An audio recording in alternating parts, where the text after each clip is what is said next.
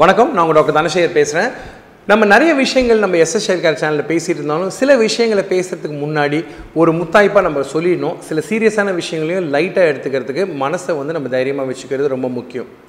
எதுக்காக இந்த பீடிகை போடுறேன் அப்படின்னு பார்த்தீங்கன்னா கடந்த ஒரு வருஷமாக நான் நிறைய குழந்தைங்களுக்கு வந்து டயபெட்டிஸோடு பார்க்குறேன் சக்கரை வியாதி குழந்தைங்களுக்கு வருமான்னு யோசிக்க ஆரம்பிக்கிறதுக்கு முன்னாடி ஏன் சக்கரை வியாதி வருதுன்றதெல்லாம் அப்புறம் பார்ப்போம்.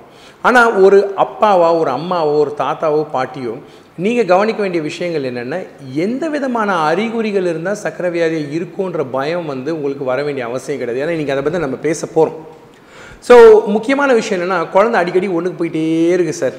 அப்படின்றது எல்லாருமே சொல்கிற ஒரு முக்கியமான அறிகுறி. சாதாரணமாக பார்த்தீங்கன்னா ஒரு ஒரு வயசு கீழே இருக்க குழந்தை ஒரு நாளைக்கு பத்துலேருந்து பதினஞ்சு டைம் இல்லை இருபது டைம் கூட யூரின் போகலாம் எல்லாம் கம்ப்ளீட்லி நார்மல் அதை பற்றி பயப்பட வேண்டிய அவசியம் கிடையாது. ஏன்னா அவங்க தாய்ப்பால் குடிக்கிறாங்கன்னு வச்சுக்கோங்களேன். குழந்தைங்க எவ்வளோ தண்ணி குடிக்கிறாங்கன்னு நமக்கு தெரிய போகிறது கிடையாது. இது மொதல் விஷயம். ரெண்டாவது விஷயம் என்னென்னா குழந்தைங்களுக்கு வந்து ஒன்றுக்கு போகிறது மட்டும் இல்லாமல் பெரிய பசங்க ஒரு பத்து வயசு குழந்தையோ ஒரு பதினோரு வயசு குழந்தையோ அல்லது கி அதுக்கு கம்மியாக ஒரு ஏழு எட்டு வயசு கூட இருக்கலாம். சமீபத்தில் நான் ஒரு குழந்தைய பார்த்தேன். அந்த குழந்தையோட முக்கியமான விஷயம் என்னன்னு கேட்டிங்கன்னா குழந்தைங்க வந்து படுக்கையிலேயே ஒன்றுக்கு போகிறாங்க இந்த பெட் வெட்டிங்னு சொல்லக்கூடிய இரவு நேரம் ஒன்றுக்கு போகிறது வந்து ஒரு முக்கியமான ஒரு கவலை தரும் ஒரு அறிகுறி. ஏன்னா சாதாரணமாக குழந்தைங்க ஒன்றுக்கு போக ஆரம்பிச்சிட்டாங்கன்னு வச்சுக்கோங்களேன் பாத்ரூமில் போய். திடீர்னு படுக்கையில் போக ஆரம்பித்தாங்கன்னா அது ஒரு டயபெட்டிஸ்க்கான ஒரு அறிகுறியாக இருக்கலாம். ஸோ அதை மறந்துடாதீங்க.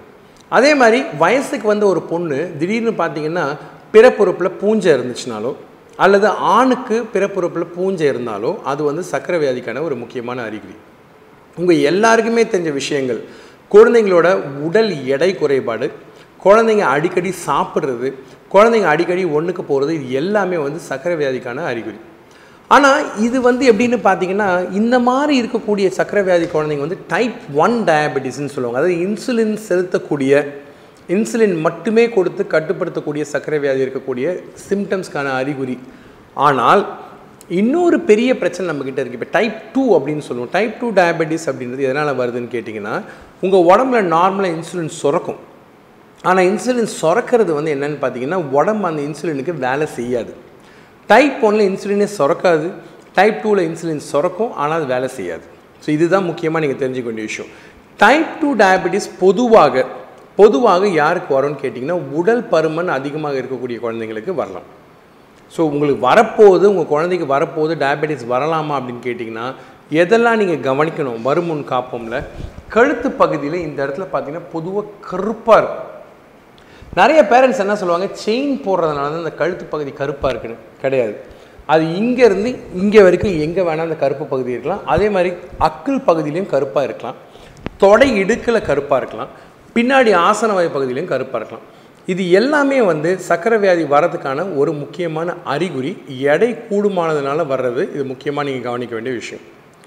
சார் இன்சுலின் மட்டும்தான் போட்டு சுகரை குறைக்க முடியுமா சார் அப்படின்னீங்கன்னா வேறு வழி இல்லைங்க. ஏன்னா உடம்புல நார்மலாக சுரக்கக்கூடிய இன்சுலின் ஹார்மோனு உங்கள் உடம்பு தயாரிக்காத இந்த சூழ்நிலையில் குழந்தைங்க வந்து சாப்பிடக்கூடிய உணவுகளில் கட்டுப்பாடுகளை மட்டும் விதித்து சக்கரை வியாதியை இந்த வயசில் கண்ட்ரோல் பண்ண முடியாது.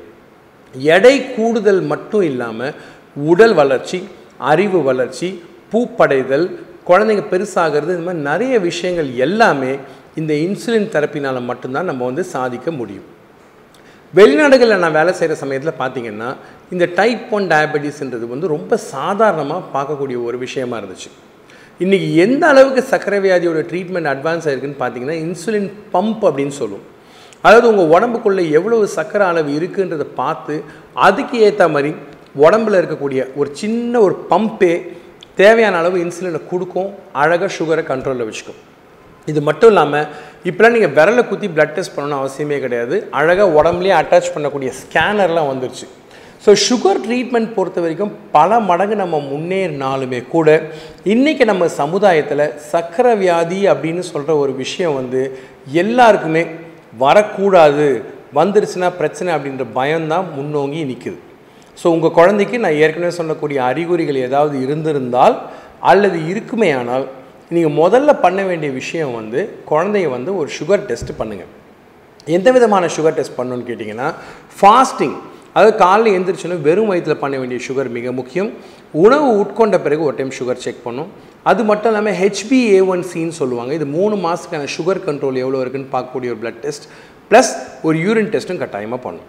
இந்த டெஸ்ட்டில் ஏதாவது ஒரு இடத்துல வேரியேஷன் இருந்துச்சு அப்படின்னா நீங்கள் கட்டாயமாக மருத்துவரை பார்க்க வேண்டிய விஷயம் மிக மிக முக்கியம்.